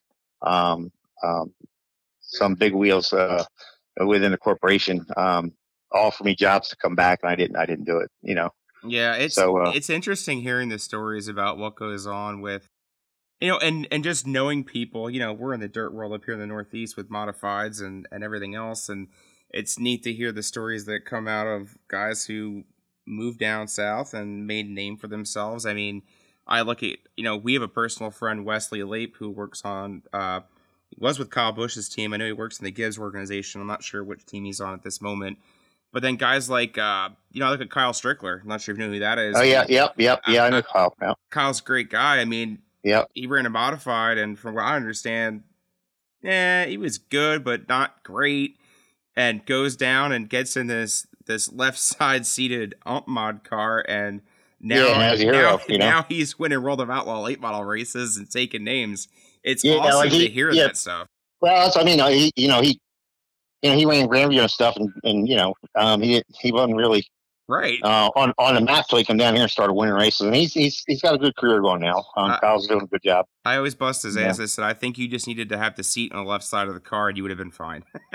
Yeah, yeah, but yeah, no, he's uh, he's had a good career. But there's there's another situation there you just never know what the hell happens, right? right. Um, and, and picking up and So- moving your life down to North Carolina, it I'm sure there's a lot of guys that have done it that came back real quick. Like it just didn't. Well. I, I tell you what, man. There's a you know, uh, you know, years ago when I first got into it, um, the Southerners didn't like us Yankees coming down there. You know what I mean? Oh, it was yeah. tough. No, You know, I worked, I worked with, I worked with some of the the, the old legends. You know, what I mean, uh, Jake Elder and and uh, Harry Hyde and all those guys. You know, and and uh, you worked with those cats, and they knew you're from the Northeast, or you know, you weren't a Southerner boy. You really had to, you really had to impress them. You know. Um, Oh, it, so it was almost but- like its own Civil War kind of thing going on. Yeah, exactly. Yeah, they just all still think damn war's still going on. And with some of the guys now, we still bust balls. So like, uh, you know, like um, some of the guys down here, you know, we tease them like, uh, you know, about the food. Like, uh, you know, like we go to a restaurant and they have Yankee pot roast, and I said, nah, he's a damn rebel. He don't eat that shit. Stuff like that, and Boston cream pie. I this one one buddy of mine. He's a setup guy for uh, uh, Hendrick, and we used to go to lunch and. Uh, um, I mean, he's a big Southerner, and uh, I used to buy him a piece of Boston cream pie all the time because it's from Boston. You know, it's, it's whatever, anything like that. Then he'd Right. bust my balls. You know, but we, yeah, that's kind of fun, fun we have. You know, Oh, But, uh, but uh, yeah, like nowadays, it's um, you look, you look, and then like I work with some older guys, and and every one of them's migrated their way here. Like Kevin, even Kevin Collins, you know, is uh, Kevin Busker. You know, Collins, uh, you know, who, who raced under Kevin Collins for years up at Northeast. He works at uh, um, Penske, and uh, but his real name is Kevin Buskirk. And uh, I mean, uh, Mike Hillman, who used to work at Alan Johnson's deal, he's down here. To, is, is Billy Taylor. You know, there's there's you know, it's a it's like old home week sometimes. You know. yeah. But uh, um, what's going on? This older crowd, you know, we're we're all getting older, and they've got these young kids coming in nowadays, and and um, you know, uh, their work ethic isn't what I, I you know, I mean, it, um, their work ethic isn't what our old, or, or you know, our uh, what our work ethic is. You know, it's a different Um, generation. It's a different breed. It's well, half these guys are engineers, and they can't even spell engineer. You know what I mean? And uh, and and, and to me, an engineer that that's great, but I don't need a freaking engineer to build a building. You know what I mean? I need Right. an engineer who knows, uh, you know, suspension. You know, and that's there's there's racing engineers down here. I can name a handful, and they're really really good right. because they apply their engineering toward racing. I don't need, like I said, I don't need an engineer that says, you know, if we build a skyscraper and we put this here, that that bullshit don't mean nothing to me. No, You know what I mean? no. I mean, and, you know, it's, that's that's all great and all, but to me, an engineer is a race car is a car car engineer. You know what I mean? right. Because our stuff is, uh, you know, um, you know, moving your pickup points, moving your, you know, moving your motor angles and moving your truck arms, and and and of course, all this shit's going to change because we got this new car coming out. But that's a whole different story. We'll save that for another time. But um, uh, it's forever changing. It always yeah, is. and a, a lot of these engineers aren't nothing but good. They're you know, and I'm not bad mouth none of them. Some of them are really, really good. Some are mean, nothing but damn good, good, good uh, note taker. You know what oh I mean? yeah. And um, and you know, there's race teams. We got one engineer in our team, and uh, when I was at Hendrick and all these big teams, Christ Almighty, it's almost the point now. It's like the years when I was when back in Indy cars back in the early '80s. You know, if you if you weren't an engineer, you didn't get a job. You know, and I, and at that point, I was good enough, and, and and I had my foot in the door long enough that I that I would have been all right without the engineering degree. But nowadays, it's almost like you got to have an engineering degree to uh, to get a job, and then really nowadays the um, to be a crew chief, you better be an engineer. And like Chad Knaus, he ain't no damn engineer. You know, he's a racer. Um, where Greg Ives, yes, he's an engineer, but Greg Ives is a racing engineer. Greg Ives used to race late models and stuff. You know, he understands. You know, if you if you move your front end pickup points here, or if you change the spring, or if you you know, do different things with springs and shocks and stuff. That's what that's what makes wins races, you know, Right. because we have so much simulation down here nowadays, and some of it's bleeding to the northeast. You know what I mean? Um, you know, there's you know there, there's there's technology that's bleeding down here. I know, I know there's been some modifieds down here in wind tunnels. You know, Yep. um, so the it, it, it, the stuff's bouncing back and forth. But um, an engineer to me, um, you know, uh, I'm not saying I don't need one because I, I like them. You know, I, I you know I, I like to bounce stuff off, but but you got to really, to me, you you better you know you better understand race cars first. I don't I don't really give a shit if you could, you know, if, if you could, uh, you know, if you build a train track and you have this post here, you know, that don't mean that don't mean nothing to me. You know, what I mean it's Right. you know, uh, how you apply it to what you need. Right, exactly, exactly. And then I think the guys that that are most successful, like I said, a lot of crew chiefs nowadays are engineers, but um, there's so much simulation down here. I mean, they simulate everything, you know. Yeah. Um, so, uh, and that's the kind of stuff that you got to be on top of. You know what I mean? Because um, you could you can pretty much um, you could you could run a race in, in, on a on a simulator. And when I say simulator, I mean I, you know they got the video games and all that bullshit, but um, they they have uh, you know they have machines you can put a car down and pull it down and stuff. You can actually see what's going on. You know, you could see. You know what what, uh, what your clearances are and how much uh, camber gain you're getting, and then uh, how much Ackerman swing you got, and, and you can see angles, and and then you actually see how much weight's going on that wheel and stuff like that. So, um, you know, that's the stuff that's important. You know, and then tires. You know, um, you know, tires is a science down here. You know, I mean, they they took away uh, some of the things we used to have a uh, a, a way we used to do, uh, do the spring rate on a tire because a, a tire is nothing but a spring. But now, now when you get a tire from Goodyear, they, they have a spring rate number on it, you know, so pretty much, but, you know, we used to take it even farther than that, you know. Um, it- you know, there again, air pressures and tires. And I mean, you got to look at the whole package, man. You got to have a motor. You got to have the motor run right. You got to have, you got to have the, you know, the, and there's guys, the, the, the engine builders down here got a handle on it, but, um, you know, you got to have the whole combination if you're going to win races, you know Yeah. anywhere, uh, even in the Northeast. I don't care what it is. If, if you want to win Grandview on a Saturday night, you got to have the whole package because if you don't, there's 25 other guys that do, and and they're all tough, man. Like like I said, if you could win at Grandview on a Saturday night, you can pretty much win anywhere in the United States. So that's a tough ass crowd, man. You know, and I mean, it it's not quite what it used to be, but you know, when I was there, you know, you, you go there on a Saturday night, it'd be 60 cars, and and uh, you know, 40 of them are going home. You know what I mean? Whatever. You know what I mean? Yep. Um, and it's, you know, nowadays, uh, you know, back, back when I was growing up, we had heats and contests and shit. And if you didn't make it, there was no promoter, promoter's choice and all this other bullshit. Oh yeah. You know, you had to race your way in, man. Uh, And, that's um, that's one thing about working at Big Diamond I love. We do not acknowledge provisionals whatsoever. You don't make it, you don't make it. That's it. Well, and, and that's the cool thing. I mean, don't get me wrong. I, I think, you know, you know, you know as well as I do, you sit there and you look at the stands and they have their, uh, Yankowski shirts on, or they Yeah. have their, uh, Duane Howard shirt or Von Dohren shirt or Swinehart or, you know, you name them. I mean, I know all those cats, right? And, um, you know, if their boy don't make it, I mean, a lot of those guys, you know, they, they, they bring the, they bring a, a hell of a crowd, you know? Oh yeah. Um, Gular, I mean, I, I think that guy, and you even kind of said it in, in, in your interview there. There's a guy there that you know, you know, I knew who his dad was, and um, and but that cat, man, he he's really came on. I mean, he, you know, he's, you know, he went to Middletown, and ran good. He should have won races there, and I mean, he goes on the road and wins, and that cat's got his act together, you know, and uh, and you know, he's he's running with the the best, and uh, and I think with that Deo series, Mhm. um, along with the dirt series. I mean, it's two different worlds, but because of the tires and, and, and also that kind of shit. But, um, you know, that Mike Gular impressed the hell out of me, you know, with this, uh, you know, I'm, I'm real good friends with Andy Bachetti, you know, and, uh, um, you know, Bachetti one year brought his car down here and we did some work on it. Whenever we were in tested, there's a track down here that, that's real close to Lebanon Valley and, and we did some changes on the car. And, we tested there and he went up uh, went up to the valley. Like Keith Flach and I, you know, my son drove for Keith Flach. You know, they're they're all good people, man. You know, Oh, Tremont. are. So you know, Tremont's you know Tremont's great people. I mean, all those guys. Uh, you know, um, you know, we just lost Jack Johnson. Jack and I were buddies. You know, and uh, Yeah. um, you know, it's it's it's it's it's uh, you know, I, I can tell you stories all day long. Coville, you know, these cats, the older crowd there. You know, I mean, you know, Kenny. Uh, you know, I mean. Dave Kelly, I mean, we name all day long. These, these Gary Gull. Now that Gary Gull was a badass race car driver. I remember we were running, uh, we were running uh, a Bridgeport with Horton, and he was driving for Bill Bryan in that 16 car. And damn if he wasn't fast, you know what I mean? And I mean, uh, you know, these guys, these guys are tough. They're racers, man. Oh yeah, and it's you know I'm only 37, so I missed Golub, I missed Brightbill. Um, I mean I probably saw Kenny when I was younger, but I don't remember any of it. The funny thing about Kenny, and I tell everybody this that wants to know, you know, I know Brad. Brad's my friend. Yeah. I've Yeah. known Brad before I started Yeah, at the Brad- racetrack. Yep, Brad So- and Keith, they're, they're, they're, all, they're all my friends. So Kenny, that's just my buddy's dad. Like I don't know Kenny Brightbill, the legend that won a shit ton Huh. of Reading. Like I don't know any of that.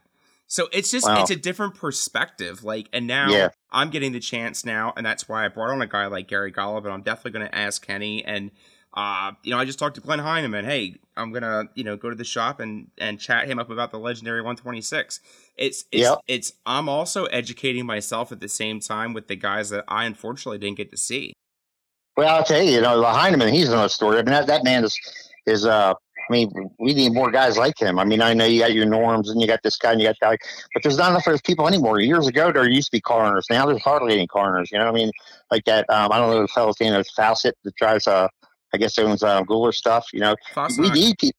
Yeah, yeah, we need people like that. I mean, you know, race car drivers need people like that. And you know, these guys are spending their hard earned hard earned money, and they're spending a lot of money to do that shit, dude. There's nothing cheaper than race cars anymore. Well, and that's and that's one of the things, you know, not to divulge what I plan on talking to, to to Glenn about, but that's one of the big areas that I really want to focus on is right now, yes, you have Glenn still with the 126, you have Norm Hansel and 357. You have a couple of car owners that aren't employing their kid to drive. Um, you have a couple, but it's not what it used to be. It is not. It, it's not like the the off season in No. football signing the best prospect kind of thing anymore. So it's No. kind of a lost art, and it's kind of you know It's getting harder and harder for a guy like Strunk to find a ride. You know what I mean? And right. and uh, I mean, and for uh, Duane to get that, uh, you know, the the, concrete guy, and he decides he's going to be a car owner, and then these guys spend money, dude, Right. and they win in races, you know, and and uh, and that's why and- because they're harder to come by. Yeah, and they are, and and those guys are going to grab a guy like Duane Howard and Von Dohren and and those cats because you know they they, They're- they win races. They're, Okay, they're still winning, and Right. they've done it for the last thirty years, and they haven't showed you that it's slowing down anytime soon. So why would you? no, right, exactly, and you know the fan following them guys got. You know what I'm saying? Oh, Christ Almighty, you, Definitely. you go to Grandview on a Saturday night, or even even Big Diamond. I've been Big Diamond in years. Last time we thought we were with Horton, we won a URC race there, but that's back in I think the Stone Ages. But um, you take you take the Von Dohren, Strunk, and Howard fans out of the grandstands. yeah, It's going to be very empty. Yeah, yeah, and I mean, the, what I like is the rivalry. You're Like, like my buddies there uh, with the um, Cal Patty, Cal Patty Nation. They're Yeah. my buddies. You know, I talk to Brett and them guys, and uh, you know, I support all these guys. They're my friends. You know, I mean, and, and I love, I, you know, I'm down here, you know, making a pretty decent living working on these cup cars and stuff, but. And I get my air out of race news. It's like my Wall Street Journal, dude. Yeah. You know, I, I get that damn thing, and I'm on the internet and, and this and that. I got my little, my little website. I try to, you know, do some racing stuff with and all. But you know, Gary Tompkins up north. I mean, all these guys, I know them all, man. I mean, you know, then, and I respect them and I'm pretty sure they respect me, but it's it's a deal. It's like, uh, nowadays, like you said, these kids that are coming up, you know, like the Yankowski kid, he's a damn good race car driver. And, and the reason is because he understands his car. Oh, You know, there's a lot of these kids that I don't even- homework. Right. But there's a lot of these guys that I never heard of them, but their mom and dad owns a concrete company or they own this or that. And that's all good. That's fine. You need that kind of stuff. Now, there are some of those guys that, that their moms and dads have a lot of money or grandpa, grandma, and they're pretty good race car drivers. Right. I mean, that's, that's all part of it. But it's the same thing down south nowadays. It's just like Yeah, these guys nowadays aren't getting rides because of talent. It's how much money you bring, dude. Yep. You know? You're exactly right. and that's the part that sucks. Um, but these cars, that, you know, it, no matter what you run, you run a damn street stock, it costs you money. You know, oh, it's I mean, if- it's if the you wanna evolution win. of the sport. yeah. It, it's what So- it is. You could put a rule on it, and you could put a seal on it, and you could put this on it, and racers are going to find ways around it. You know, and and that's the part that really stinks because, um, well, I'm guilty of it too. So, but but only because if you don't do it, someone else is going to do it. You know what I mean? But uh, um, you know, it's like the money these guys spend on these 602s and 604s. That's their money. They're, they're full blown modifieds with a different motor in it. Yeah, You know, and the money they're spending. I mean, they're still still buying tires. You know, and, and the wheels are still the same. I mean, and they're running for friggin' peanuts. You know, and like, and and all the cars are beautiful, man. I mean, everybody's nice. You know, lettering jobs and chrome and this and that, and they got spares. This, I mean, they, they do it right, man. But nowadays, you you you you you get everything in a bubble pack. You call Pig Nell, or you call Teo, or and they sell the shit is done. It's anodized, you know. Back in our day, we go to fucking junkyard and cut the stuff up. Excuse my French. You oh, go to junkyard, you, you, go to junkyard and, and, and cut the shit up and change it and and make your own stuff. You know what I mean? You know, winter times we go to junkyard and, and cut a Gremlin body or a Pinto body or a Vega body off. And nowadays, it's you know, just give me six sheets of sheet metal and I'll build you a body. You know. Well, and that's the that's but, the one thing about uh you know Kenny's kid Brad. Two three years ago, they built a home built yep. sportsman from the ground. Yeah, up. they won a lot of races. Yep. Oh, mm-hmm. you ain't kidding! They won a lot of fucking yep. races that car. Yeah, yeah, and and the thing is, uh, Brad and I are good buddies. He comes down here every every year. He comes down south. He brings me a shoe fly pie. you know, and uh, we have we have a lot of fun. I can tell you stories, oh, man. Yeah. I, I bust these, and and and Ken, uh, uh, um, you know, stories he and I could tell, um, and, and it's all good, clean fun. You know what I mean? We, you know, I, I could tell you stories of me and Rahmer and this one and that one, and and we, I mean, we have had fun, man. You know, it's like, you know, if, uh, like that's all we did. You know, we raced, and uh, um, and you know, I mean, I I don't get up as north as much as I do or like to, um, you know, only because of my job. Yeah. But uh, you know, when they come down here for the World Finals, that's that's a big deal for me. That's like my Syracuse, you know, and stuff like that. So, and then my son uh, dabbles a little bit, races a little bit every now and then. And, you know, he'll run a chili bowl, stuff like that, and and um, you know, he races as much as he can. Um, I didn't have enough money to get him to where he needed to be, but you know, Keith Flach let him drive his modified down here one year, and oh, yeah, but my son, my son, oh yeah, they're great people. My son's got a real good job in racing. He's a he works for a company called HMS. It's, uh, it's all safety equipment. He's always up there at the trade show and up there yeah, in Philly. Um, yeah. yeah, yeah, Austin. He's uh he's probably the best uh, as far as safety equipment. I mean, you know, not only the Northeast guys, of sprint car guys. I, I mean, he's got F1 people calling him, IndyCar people. I mean, he's when it comes to safety, his, him and his company are on top of it. You know, they they got the best belts and they show you how to mount stuff and the Hans devices and the and you know all anything safety, helmets, uniforms, the whole deal. You know. That was so, my uh, that was my senior uh, English report I had to write to graduate high school. I did it on the Hans device. Yep. Did you? Yeah. yeah that's yeah. pretty cool stuff. So uh, as a as we wind this down, um, I, I have two more things I wanted to to bring up with you. First one being uh, rebuilding the Batmobile for the Dirt Motorsports Hall of Fame.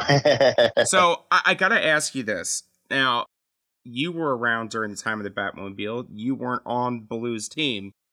What was your take on the Batmobile? So I've heard stories about double fuel cell. I've heard stories that the Batmobile pretty much ruined modified racing and it created this switch in body style which turned into the cookie cutter thing. So, what's your take on the, you know, Kenny Weld built an absolutely fantastic race car, no lie about it. But what's your take on the whole Batmobile thing, and then how was it rebuilding it? Well, um, you look that year I worked for Horton, we we built, and the same year. The funny part was I was actually working. It was 1980. Well, that year I worked at Indianapolis cars, you know, so I had a little bit of uh, IndyCar ideas and stuff. You know what I mean? Um, and when I was in Indianapolis, uh, Don Brown, who built the body, uh, that that that body was being built in uh, Indianapolis, you know. But I didn't know that. I heard I heard rumors and this and that. Now all we knew is that Balough was Balough was building a badass race car. Okay, and when we got there, you know, if you look at the car we went there to uh, Syracuse with with Horton, we had we had long doors and aerodynamic this and aerodynamic that, but it's still a standard Gremlin roof and Gremlin quarter panels. And you know, when when they unloaded that thing, that that, that 112 car, um, for one, the the story is is um, Kenny Weld told Gary um, not to show his hand. Don't show him how fast the car is, okay? and and for, and and Gary, you know, he's a racer. He oh, went out. I guess he, he, he fucking he busted one off, right? And I mean, he was three seconds on what is three seconds. He's so much faster or anything there, right? And um and it pissed Kenny Weld off. From what I understand, Kenny got pissed off and said, "I ain't, I ain't touching the car," you know, because he could have made it faster. Thank God he didn't, you know. You know what I mean? Um, now that's a story I heard, and I, you know, I know, I know a lot of the boys that worked on that car, and that's what I hear. Uh, so long story made short, um, you know, after that car went out and ran, you saw what happened. That that next night, everybody cut their shit up. You know, I mean, the '99, uh, uh, Brightbill. I mean, every, everybody, you know, the 58 car trailer, he put a roof in the air and Cozy did stuff and uh, everybody did, did something, but you weren't going to beat that car for a lot of reasons. For one, it was, um, the driver pretty badass. Uh, Right. Not, you know, but okay. But the car was like so far ahead of its time. You know, I mean, it was Yeah. aerodynamic. It had a great motor in it. It, uh, you know, aerodynamics was a big thing, you know, and, and Gary Balough will tell you air's free. So, um, yeah, he will. um, so, uh, but that car was so fast, you know I mean? And then people are saying, well, you know, the only way you're going to beat that car is if you- wreck him. You know, if that thing was so damn fast, you couldn't wreck him if you wanted to, you know what I mean? And, The and then only- Gary, you know, Gary being thing- a showman, The only thing is if that thing would have blew up, that'd be the only thing.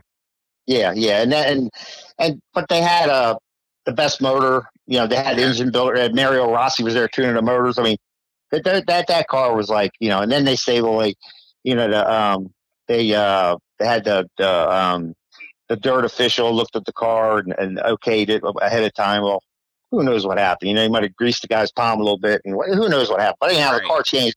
Car definitely changed the sport, no doubt, and it woke everybody up.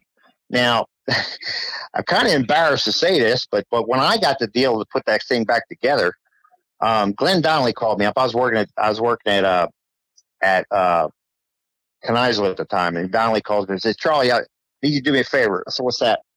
He said, "I I, I got the Batmobile." He said, "I need you to put it back together." right. Well, this is I don't know. This is you know years later. I mean, nothing Right. exists, right? Right. So, um, I knew Ferriola real well. Actually, in 19, get what year it was, 97 or so, I built a car for Ferriola and Ken Bren, uh, ran Syracuse. So we had a chance to win. Um, Billy Osmun was leading at, uh, the 200 at Flemington with that car and it got a hole in the line. That car was pretty fast, but I almost to make sure. Um, so Ferriola, um, I gave the car to him and, and, um, the body was, uh, we got the body, um, they had to send a guy out to Indiana. Indiana. The body's laying in a damn uh, in a field, you know, Wow.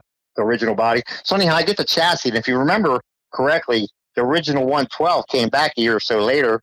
It was a Torino body on with Ferriola, and it was really, really ugly. You know what I mean? It had the long back, and it was the same car, you know, hmm and it didn't run worth a darn, you know.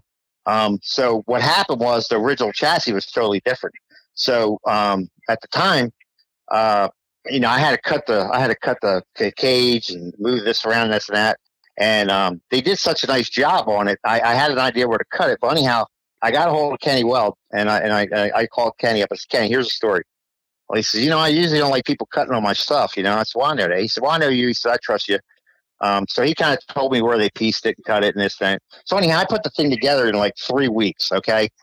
I mean, it was like, you know, I mean, I had no time at all. And, and then whatever parts I didn't had, I had to simulate. So I, I couldn't get the right tires. So the car went up there and, it, it, it was, you know, it looked okay. It wasn't exactly what it, I had three weeks to do the thing, you know? Um, and I think what happened was when Gary finally got hooked up at Halmar and everything and, and, uh, you know, Mr. Larson there and, and it, whatever they, they, they, they actually did, they did the car right. You know, they, I mean, they, they turned it back to life, you know, and the thing actually goes around a racetrack and stuff like that. But it was, uh, it was, um, it was a challenge, but I didn't have hardly, I had no budget. I had no money, you know, I got the Koni shocks because I called the Koni guy and the, the car steered off the right front. So I called profile and, and they had to make me a steering box that steered off the right front. Oh. wow. Um, yeah, that there's a lot of things with the car, and I had to simulate a lot of stuff. I didn't have the time, and I mean, a, a project like that, you know, it, it takes a budget and it takes time. And at the time, I didn't have none of that, but we got the thing to the museum, and they it, it went, you know, it, it held its own there for a while.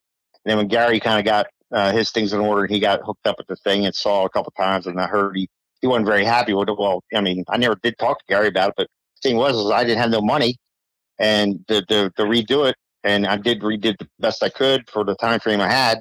And um, but when Gary got a hold of with uh, you know with uh, with his know-how of what he had in the car, and then you know I think Chris Larson funded the thing. Um, you know they did it right. You know, they brought it back to pretty much original state. You know, and then whatever they didn't have, um, they had made. You know what I mean? right. Right. Um, so that's the difference. You know.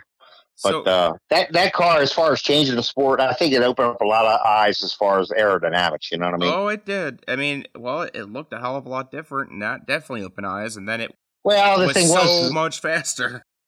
Yeah, and it was wide, you know, and uh, back then the, the you know a lot of cars were narrow, you know. Well, they they built the thing to maximum width, and then after that car, they came out with, you know, uh, you can't have this. The quarter pound's gonna be so high. You have spoilers, and I mean, that car changed the whole sport. There's no doubt, and and that thing, it, you know, who knows? That 20 years later, the thing could probably still go out there and kick everybody's ass. That car so far ahead of its time, you know. No lie, Um, the first time yeah. I ever saw that thing was at Motorsports. It was the year of the finale at the fairgrounds. They had it at Motorsports uh, with Friesen's car, and I don't know that I'd ever seen the Batmobile. And I legit looked at my dad and I said, "I feel like this is something that came out of the monsters."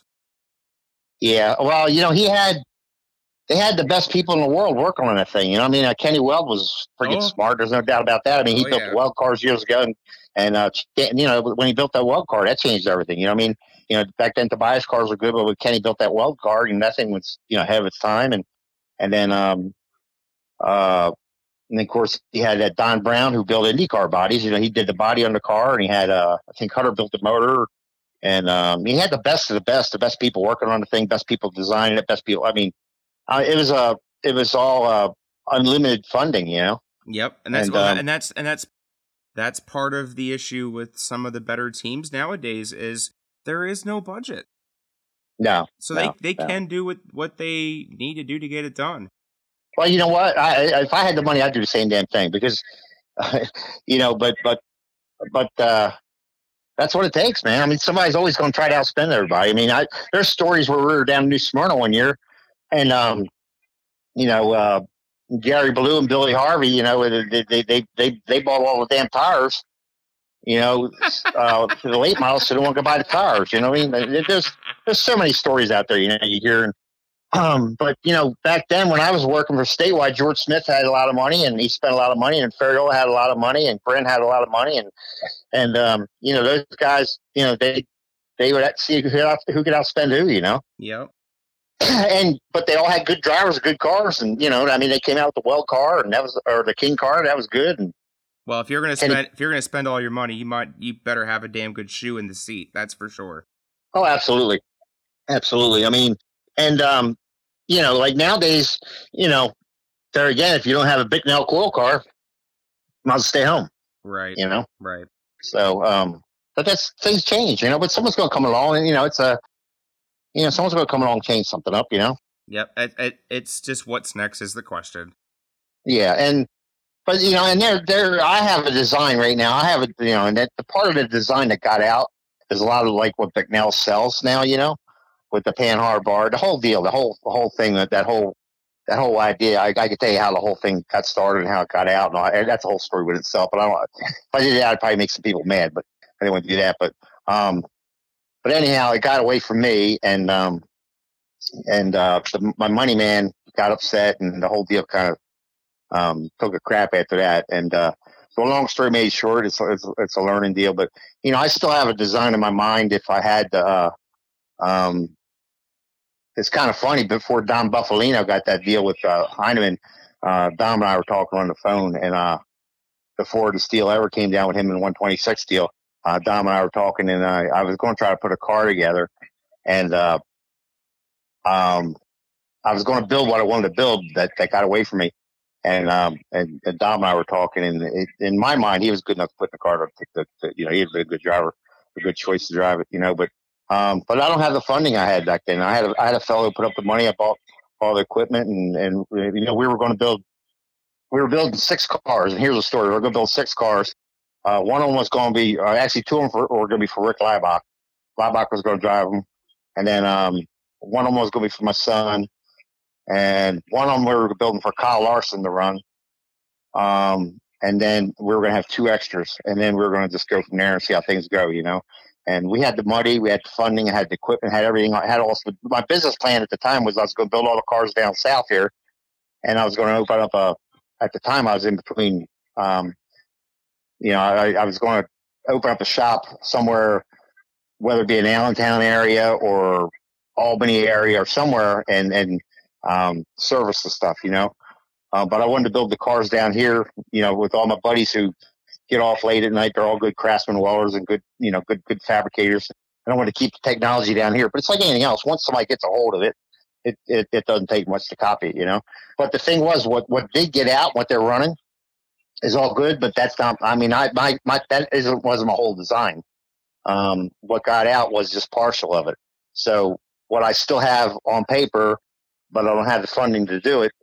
Um, I, I still think, I, and, and Lenny Sams did an article in, in Aerial Race News a while back about about the deal. Um, but uh, I still think I could build a modified that, that would be faster than anything they got. But there again, you got to have the, the right driver, and you got to have a good motor. You got to have a tire program. I mean, you know, I wouldn't I wouldn't do it just to do it. You know, I'd I'd, I'd make sure. You know, when I was putting that other program together, I had the funding to do it right. Like I said, we were going to get Kyle Larson was going to drive one of our modifieds and get all door and stuff like that. You know, um, and and Laubach, you know, you could Rick, Rick will probably talk about a little bit, but you know, Rick was Rick was involved. He was he was going to be the driver of one of the cars, and we had some things cooking, but it all it all fell through the cracks. You know, a couple things happened, and the design got out, and one thing led to another, and then got to this guy, and that guy got to this guy, and then you know it's it's out there now. So yeah. Um, but I still I still feel like I got I got a design that'll still win races, but uh, for me to do it, um, you know, I don't know, I may just take take things to grade with me, but I'd like to do it, but it, it's going to take going to take money to do it, you know. Uh, so the the second uh, and last question I had for you was, you did get to uh, be inducted into the Dirt Motorsports Hall of Fame in 2008. How um, how was that for you? I mean, was that justification? Do you think for all that you've accomplished in in the dirt industry, or were you kind of caught off guard, like I don't belong here, or what? No, you know, it was a kind of a good situation because uh, the timing was right. But the other thing that last year, um, uh, I was inducted to the, the New York State uh, Stock Car uh, Hall of Fame too. Um, that that happened last year. It was me, Mike McLaughlin, Jeff Heotzler, and, and John McCardle. And um, it was uh, last year I got inducted in the New York uh, Stock Car um, Association, the New York New York State Stock Car Association. I got inducted in that. Like I said, it was four of us. It was me, Mike McLaughlin, John McCardle, and Jeff Heotzler. So um, I, there again, like like you, like you said, I never heard of Charlie, you know, but um, the the newer crowd probably probably didn't hear me, you know, but the, the guys that are still racing, you know, um, know who I am, and um, and, and I, I can honestly say one thing, I, you know, I, I feel like I could go up north and walk around the pits, don't have to dodge anybody, you know what I mean? I, I I didn't. I tried to treat everybody right, and I never stole a loose button from anybody. I always did things right and did everything by the book. And and um, you know, I had no, I have nobody to dodge. You know, um, because you know sometimes it, you know you you may have to go cross that bridge again. You know. Yeah. So so uh, I always kept that in mind too. I always try to treat people right. Um, and uh, you know, things happen in life, and uh, everything happens for a reason, and whatever it is, who the hell knows, right? But uh, but you know, getting inducted into the Dirt Motorsports Hall of Fame is great, and uh, winning the Papa Joe Hendrick Award that same year in 2008 that happened. Uh, um, Dirt Motorsports Hall of Fame, and also won the Papa Joe Hendrick Award, and then um, and then last year getting inducted to uh, New York State Stock Car Association was was, was a big deal too. So uh, um, it's great. I mean, it's it's it's it's it, it's one thing you're getting old, you know what I mean? that stuff starts to happen, but you know, I still feel like I got a couple good races left in me there. You know what I mean?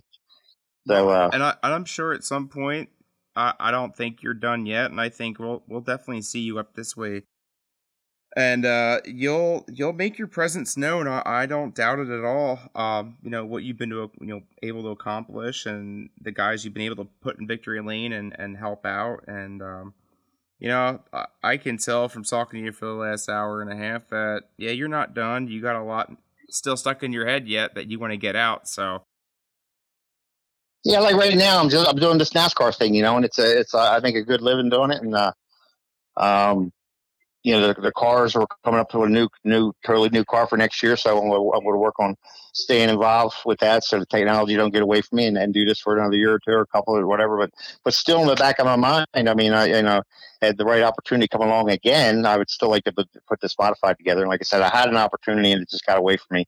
Um, Roger Mahan was the fellow. He, uh, he, he, he was funding the thing, and uh, he's uh, you know, he, he, he's um, he took care of a um a lot of a lot of racers for years, and uh, and uh, you know he gave me a good opportunity, but uh, um, I had a, a guy that was helping me kind of got the design away from us and, and it got out of our hand and, and Roger and, you know, we just decided to, um, um, call quits, pull the plug on it. So, but I still, I still have, I still, um, have a design that I would like to get out there, but, but I wouldn't only, I wouldn't just do it. You know, you got to have a good driver and you got to have a, you got to be able to do the thing right, you know? Oh Um, yeah, you got to have so- all the pieces in place. Yeah, I mean to prove it. I mean, you know, you you know, you you you, you know, they weren't going to build that Batmobile and put uh, the guy out of the grandstand to pick up a hitchhiker on the side of the freeway and put him in the car. You know what I mean? So you got to have you got you got to you got to have the right the right you got to have everything. Uh, got to have a game plan, right? Yep, exactly right. So, uh, but no, I, I well, I appreciate uh, it's, it's been great talking to you and great uh, getting to meet you. And then uh, I'm a fan of your uh, podcast. Uh, you know, when uh, Ken told me about it, and I did a little. I said, well, let- you know, what, what's the name? Let me look at it. And I saw where you had Gular. And I, no, I don't know Mike Gular from, you know, he don't know me. I mean, we never met. I know his dad. Um, you know, I know of him. I know what these guys do.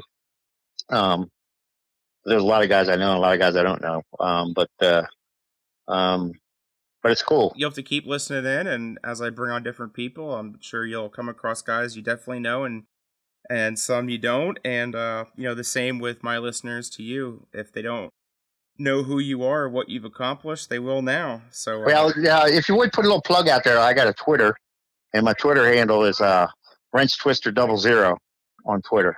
uh, we'll do, we'll do. It's on Um, the it's on the episode now, and uh, when it gets released, I'll I'll be sure to include that as well. All right. Well, shoot me a, text or something. You got my number, and let me know when the when it's going to air and stuff like that, and I'll listen and let me know what nights you air, so I can listen to you every week. And and um, now that I got your number, you got my number. We can haunt each other every now and then. And uh, I get up that neck of woods, I'll call you. If you ever get down here, you call me, and uh, and we'll uh, we'll uh, take our friendship and, and build on it. Uh, sounds like a plan, Charlie. Thank you for your time, and uh, wish you the best of luck with the uh, Starcom racing this year. All right, buddy. We're we're gonna give it our hell. So see what happens. right? All right. let her eat, man. All right. Thanks, sir. Bye bye. right, see ya.